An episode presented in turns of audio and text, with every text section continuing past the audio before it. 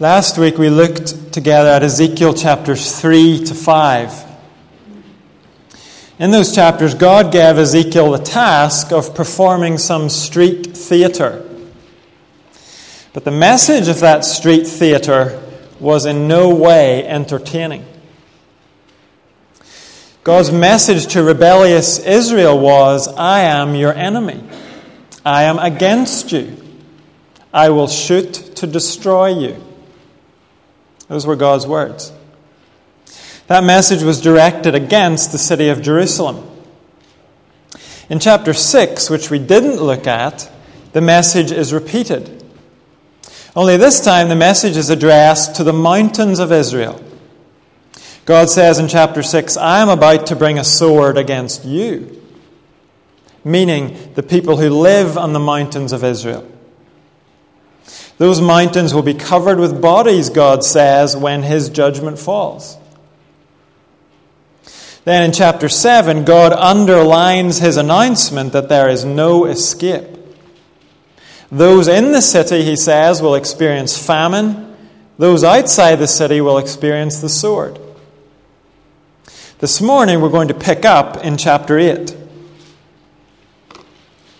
We've heard about the Lord's anger but we haven't heard much about what has provoked his anger. And now we're given that detail. Chapters 8 to 11 are actually one section, but we're going to look at that section over two weeks. So this morning we'll look at chapters 8 and 9. Then, when I'm back from holiday, we'll plan to look at chapters 10 and 11. So, if you haven't yet found Ezekiel chapter 8, you'll find it on page 835 in the Church Bible. And I'll read the whole of chapters 8 and 9.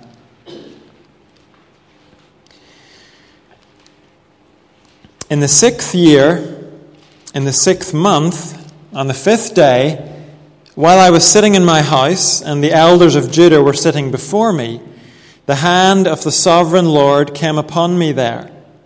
I looked and I saw a figure like that of a man. From what appeared to be his waist down, he was like fire, and from there up, his appearance was as bright as glowing metal. He stretched out what looked like a hand and took me by the hair of my head. The Spirit lifted me up between earth and heaven, and in visions of God, he took me to Jerusalem, to the entrance to the north gate of the inner court where the idol that provokes to jealousy stood. And there before me was the glory of the God of Israel, as in the vision I had seen in the plain. Then he said to me, Son of man, look towards the north. So I looked, and in the entrance north of the gate of the altar, I saw this idol of jealousy.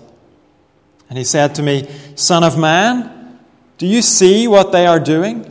The utterly detestable things the house of Israel is doing here, things that will drive me far from my sanctuary.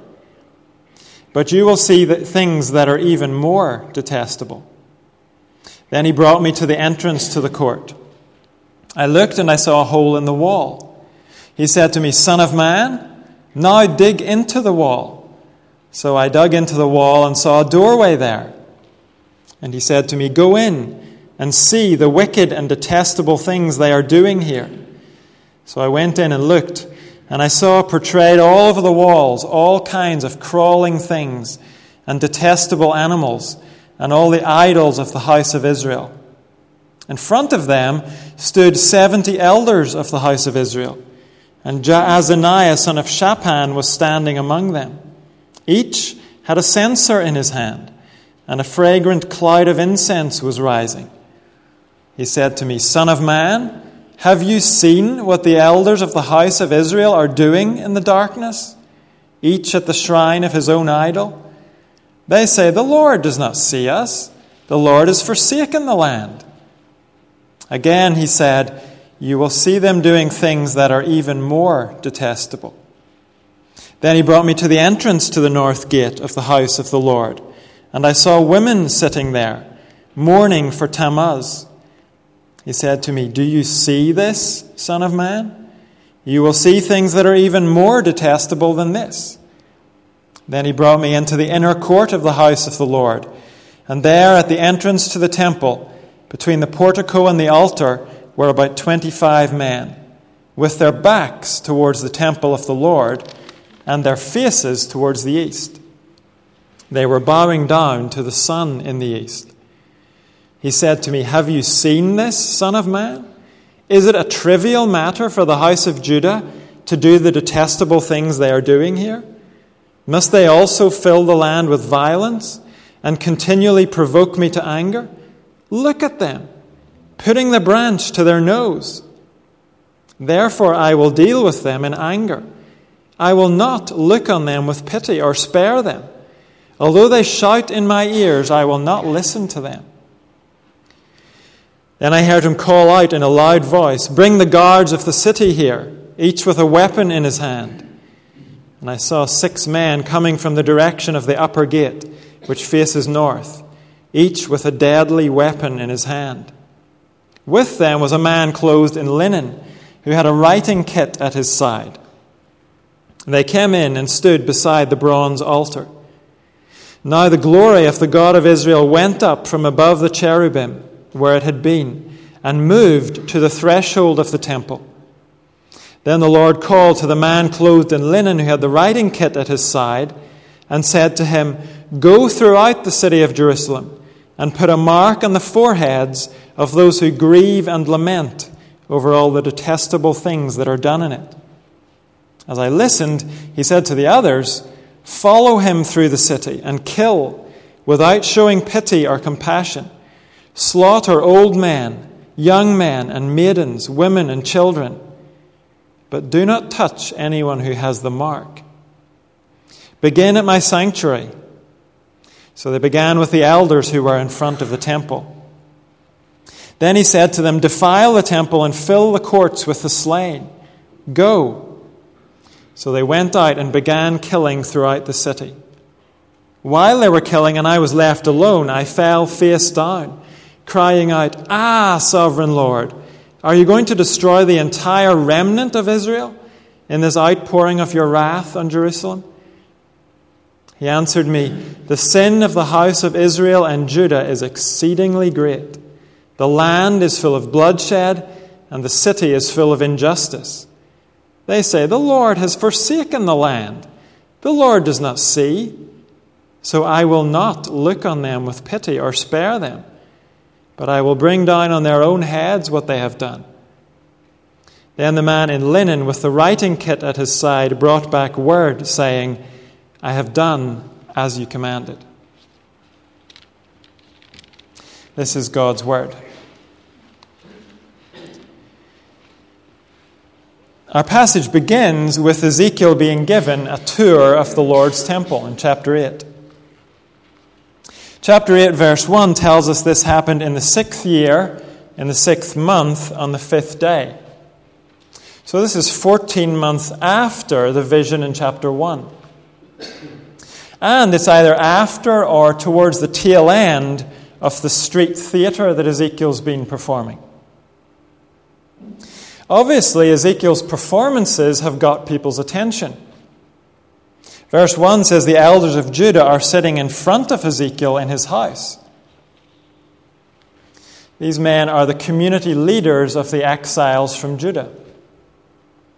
You may remember that Ezekiel is part of an exiled community in Babylon. And here, the leaders of that community have gathered in Ezekiel's house to listen to him. And while they're sitting there, Ezekiel says, The hand of the sovereign Lord came upon me. What that means is that Ezekiel receives another vision. And in this vision, he has a guide. His guide is the Lord himself. Ezekiel describes his guide in verse 2. I looked and I saw a figure like that of a man. From what appeared to be his waist down, he was like fire. And from there up, his appearance was as bright as glowing metal. If you remember back to chapter 1, this is the same figure Ezekiel had seen sitting on the chariot throne. The description is the same as the one in chapter 1, verse 27. And the Lord takes, Ezekiel by the hair. And he transports him hundreds of miles west to Jerusalem. Now remember, this is a vision. Ezekiel is actually still sitting in his house in Babylon. But in the vision, the Lord takes him to Jerusalem and specifically to the temple in Jerusalem. You may remember that Ezekiel comes from a priestly family. The temple would normally have been the main focus of his life. But he's not able to serve there because he's exiled in Babylon. This is the temple that was built by Solomon. It was surrounded by several courts. In verse 3, Ezekiel says, The Lord took him to the entrance to the north gate of the inner court. And there Ezekiel sees the idol that provokes to jealousy. Obviously, Ezekiel knew what the idol was, and he assumes that his first readers knew what it was. So he doesn't describe it or explain it for us. But even without knowing what the idol represents, we know this is a major problem.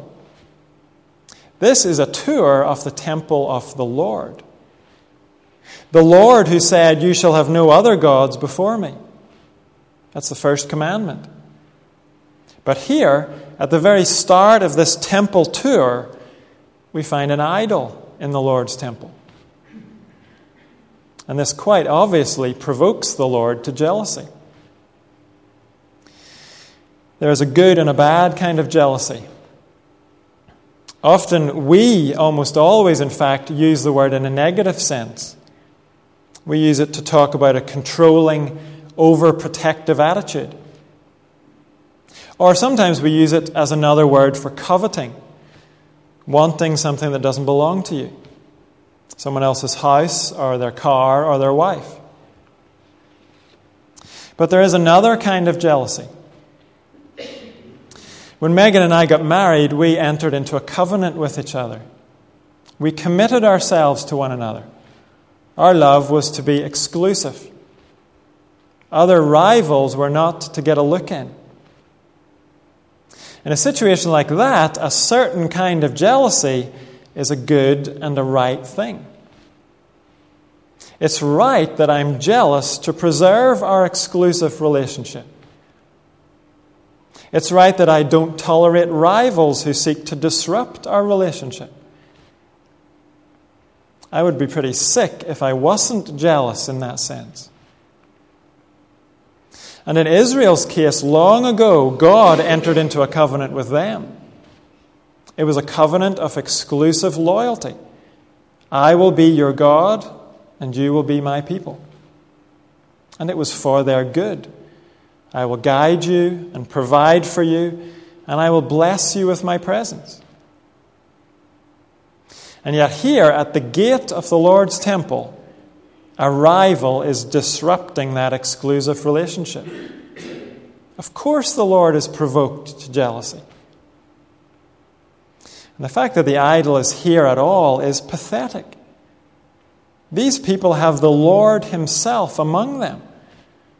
In verse 4, Ezekiel says, There before me was the glory of the God of Israel, as in the vision I had seen in the plain. Think back to the majesty and the glory Ezekiel saw in chapter 1. That's what these people have among them. And yet, instead, they've, sto- they've chosen a statue, a lifeless, man made thing. Here in the vision, the Lord and the idol are standing side by side. And the people's choice of the idol looks ridiculous. It's not just foolish, it's insane. The contrast couldn't be greater. Who would choose the idol over the Lord in his glory and majesty and power and sufficiency? But Israel has chosen the idol. This tour of the temple has hardly got going, but already things look ominous. And it's only going to get worse. Look at verse 6. He said to me, Son of man, do you see what they are doing? The utterly detestable things the house of Israel is doing here? Things that will drive me far from my sanctuary. but you will see things that are even more detestable. Then the Lord takes Ezekiel further in. Now he gets to see some of the worshippers in the Lord's temple. What Ezekiel is going to see is hidden away. So in verse 8, God tells him to dig a hole in the wall. Then look at, verse 9. He said to me, Go in and see the wicked and detestable things they are doing here. So I went in and looked, and I saw portrayed all over the walls all kinds of crawling things and detestable animals, and all the idols of the house of Israel. In front of them stood seventy elders of the house of Israel and Jaazaniah, son of Shaphan, was standing among them. Each had a censer in his hand, and a fragrant cloud of incense was rising. He said to me, Son of man, have you seen what the elders of the house of Israel are doing in the darkness, each at the shrine of his own idol? They say, The Lord does not see us. The Lord has forsaken the land. Here we have 70 elders the community leaders of Israel. And behind closed doors, Ezekiel finds the temple walls are covered with all kinds of idols. They're either tiled or carved or painted on the walls. And each of the 70 elders stands in front of a different idol, offering up incense to that idol. The idea of incense is to present a sweet smelling offering. It wafted up so it could be enjoyed by whoever or whatever you were offering it to. Now, the temple had one altar of incense. The Lord alone was to receive worship. But here, worship is being offered to everything but the Lord. That's the point of the 70 elders, each with a different idol. These men are worshiping every conceivable false God. But not one of them is worshiping the true God. Why are these elders offering up worship anyway? Well, they're seeking security. Remember their situation. Thousands of their people have already gone into exile, carried away by the Babylonians. And there is the threat that the Babylonians might come back again and flatten Jerusalem, wipe it off the map. Israel is in trouble. Israel's leaders know that, so they're seeking help. And they're seeking security from every conceivable source, except the one who's actually able to give them help and security. They're offering worship to whatever they can think of, except the one who's worthy of their worship. In verse 12, they say, The Lord does not see us. The Lord has forsaken the land.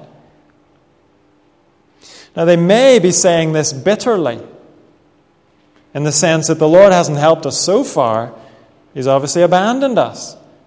So we'll seek help elsewhere. Or the elders could be saying this with a bit of cockiness. We didn't worry about provoking the Lord to jealousy. He doesn't see what we're doing. He's cleared off. We can do whatever we like. Either way, these elders are dead wrong. The Lord does see, He is very much present. Verse 13. Again, he said, You will see them doing things that are even more detestable. Then he brought me to the entrance to the north gate of the house of the Lord, and I saw women sitting there, mourning for Tammuz. Tammuz was an ancient fertility god. Every year he supposedly went through cycles of birth and death. The idea was that these cycles were linked to sowing and to harvest.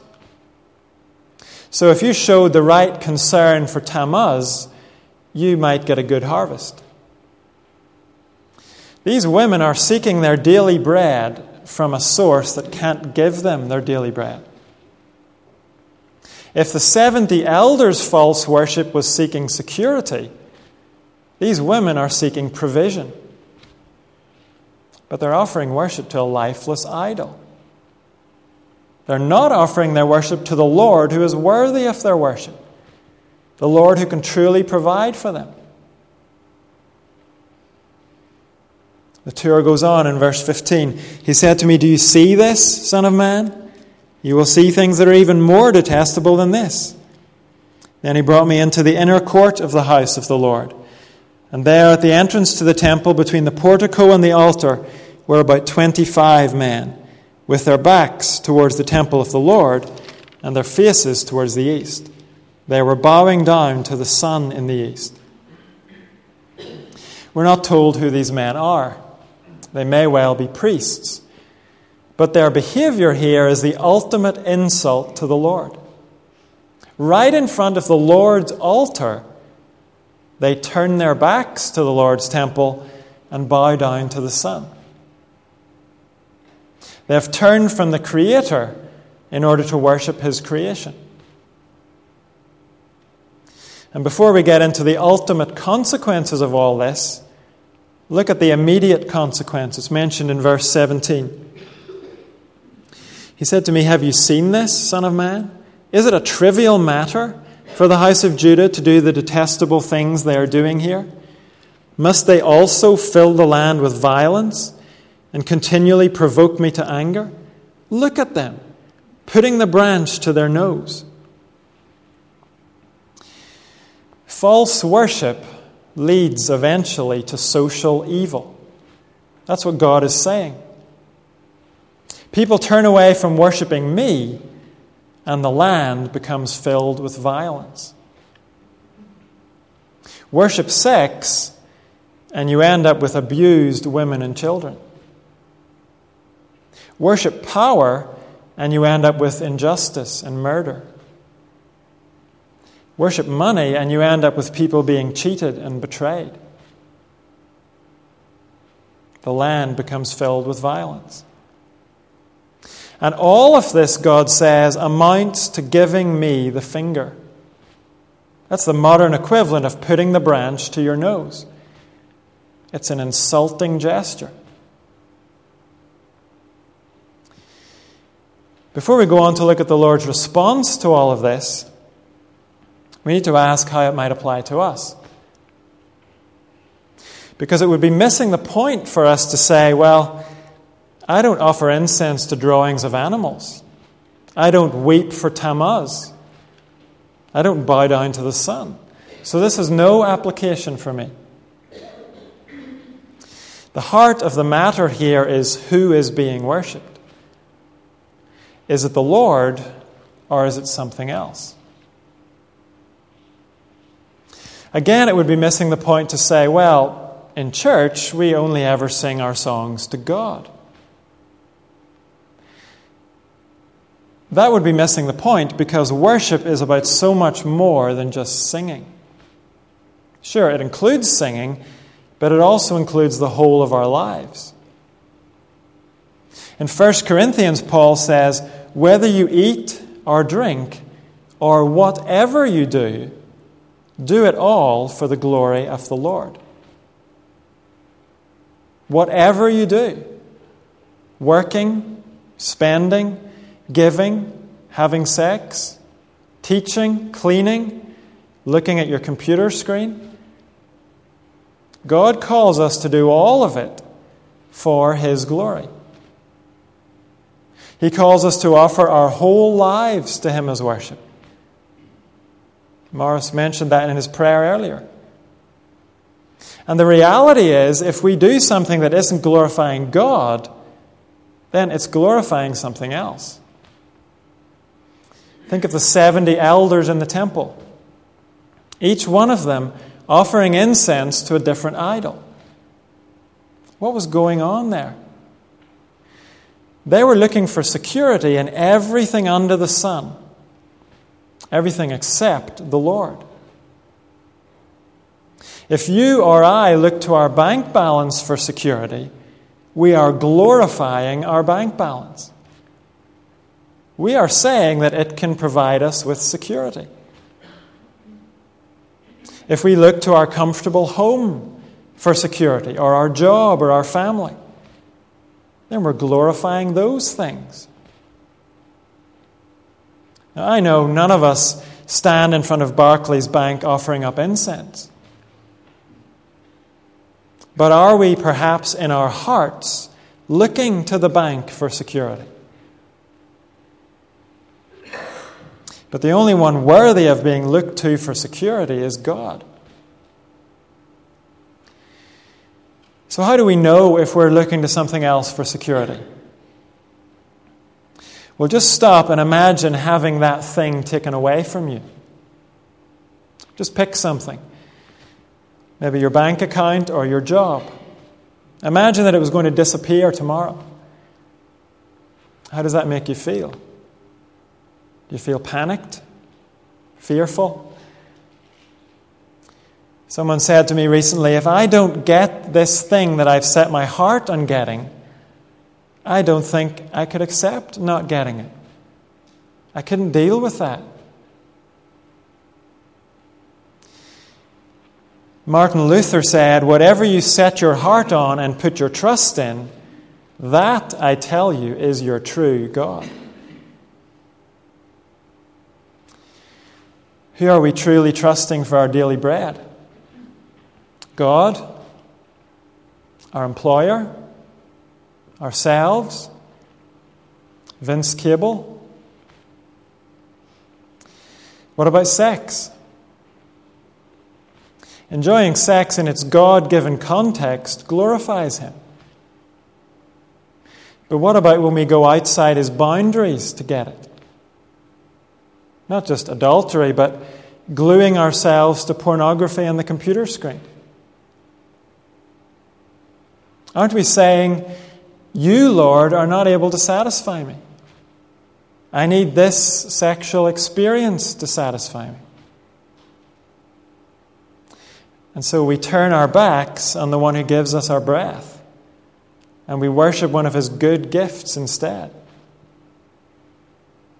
Just like the 25 men in the temple were bowing down to the sun. When we worship one of God's good gifts, it becomes a God replacing idol. False worship hardly ever involves denying God. It simply treats God as irrelevant. These men and women in Israel hadn't abandoned the temple. They're not saying here that the Lord doesn't exist.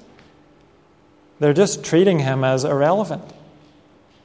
As far as they're concerned, he has no bearing on their needs or their situation. But those other things do. Their shrines and their prayers to Tammuz, those are very relevant. And this is a big danger for us too. Some of us would never miss a Sunday service. We join in all the worship songs. But when we walk out the door, when we live our lives Monday to Saturday, who or what are we looking to for satisfaction and security? If it's not God Monday to Saturday, then we're treating God as irrelevant. No matter how heartily we might come here and sing worship songs on Sunday. When we look to something else for satisfaction and security, we're glorifying that person or thing. We're saying with the elders in the temple, The Lord does not see me. The Lord cannot satisfy me. The Lord cannot be my source of security.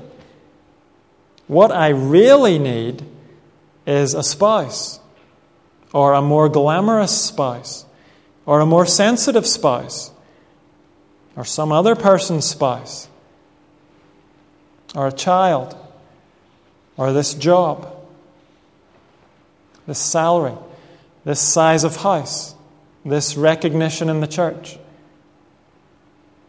We don't deny God, we simply treat God as irrelevant. We turn our backs on Him and we focus on other things. And that is the heart of false worship. False worship is not just something that happens out there, it happens right here, in the dark corners of my heart. and yours too. And it shows itself in the things that I trust in and the things that I look to for satisfaction.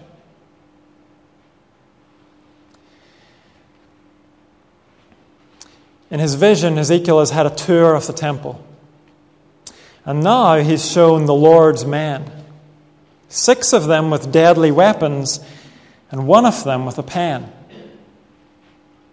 Chapter 9 is the inevitable conclusion to Israel's unrepentant false worship.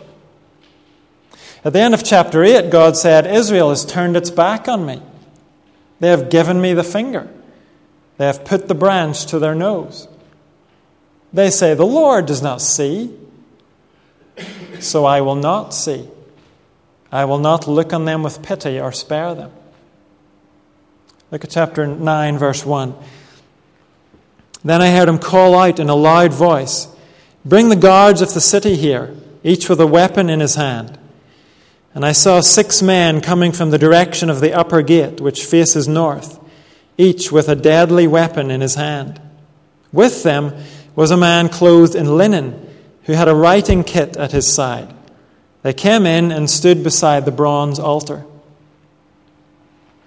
The NIV says six guards, but actually these are executioners.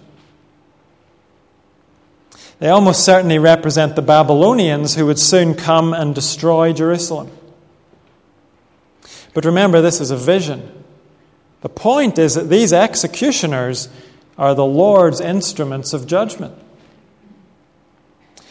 But with them, there's a seventh man, clothed in linen. That's the clothing of a priest. And he carries a writing kit, so like an artist's palette. It had a slot for a pen and it had containers for ink. And in verse 4, God says to this priestly man with the pen, Go throughout the city of Jerusalem and put a mark on the foreheads of those who grieve and lament over all the detestable things that are done in it. The NIV says, put a mark on the foreheads. Literally, the Hebrew says, put a tav on the foreheads. Tav is a letter in the Hebrew alphabet. And at this stage, it would have looked pretty much like an X. So there's no mystery here as to what the mark is. It's an X on the forehead. And who is to receive this mark? Those who grieve and lament over all the things they've seen in chapter 8. One writer says this seventh man is to scour the city for signs of repentance. And where he finds it, he is to clearly put the Lord's mark on that person. The whole society is guilty, from the leaders to the women in the street. But the Lord is looking for those who turn to Him, those who turn from their idols and acknowledge the emptiness and the impotence of those idols. Those who do that are entering into true worship. They're testifying to the unworthiness and insufficiency of everything else. They're glorifying the Lord as the one who does offer security, the one who does provide. And we're told the Lord will see. His man is going to scour the city. He's going to find every last one of those people. Notice the Lord says the man with the pen is to go first. Those with the deadly weapons are to follow him. And they're to spare those with the mark. And they're to slaughter everyone else. As the men leave to obey God's command, Ezekiel begins to object. He protests to God. Verse 8 while they were killing and I was left alone, I fell face down, crying, Ah, sovereign Lord, are you going to destroy the entire remnant of Israel in this outpouring of your wrath on Jerusalem? He answered me, The sin of the house of Israel and Judah is exceedingly great. The land is full of bloodshed, and the city is full of injustice. They say, The Lord has forsaken the land, the Lord does not see. So I will not look on them with pity or spare them, but I will bring down on their own heads what they have done. Then the man in linen, with the writing kit at his side, brought back word, saying, I have done as you commanded. The Lord's response to Ezekiel is basically, I'm giving them what they want. They consider me to be irrelevant. They choose their idols instead of me. So they will have their idols instead of me. They say that I don't see, so I will not see. I will not look on them with pity. I will give them what they want. But then the man with the pen returns, saying to the Lord, I have done as you commanded. Those who turn to you in repentance have been spared. Your wrath will not wipe out everyone. Those who repented are safe from your wrath. Ezekiel chapter 9 is an echo of a much earlier story. Back in the book of Exodus, Israel was a nation of slaves. The Lord sent Moses and Aaron to Pharaoh to say, Let my people go so that they may worship me in the desert. Pharaoh's reply was, Who is the Lord? I do not know the Lord. What he meant was not, I don't know about the Lord, but I don't acknowledge the Lord. The Lord is irrelevant. I make the decisions. The Lord can say what he wants. It has no bearing on what I do. The Lord's reply to Pharaoh through Moses was, I will show you who I am. When I am done, you will know very well who the Lord is. And you know the rest of the story. The Lord showed his power in ten signs or plagues. The final plague was death. Every firstborn in Egypt would die. Were there no exceptions? Well, you know that part of the story too. Those who took God seriously would be saved. God's command was to slaughter a lamb without defect and then put the lamb's blood on the doorposts of their homes. Those who hid behind the lamb's blood were saved. They were marked for salvation. God said, I will pass through Egypt and I will strike down every firstborn. But when I see the blood, I will pass over you. No destructive plague will touch you when I strike Egypt. There was hope and salvation for those who accepted God's sign. We find the same message here in Ezekiel chapter 9. And over in the New Testament, we find a man announcing that his own death was God's ultimate sign. He said to his disciples, My body will be broken for you, my blood will be poured out for you. Jesus became the ultimate slaughtered lamb. The very end of the Bible, the book of Revelation tells us that those in heaven are those who have the Lamb's name written on their foreheads. Those who will be saved are those who have turned from their false worship to worship the Lamb, to cling to Him as their only source of security and salvation and satisfaction.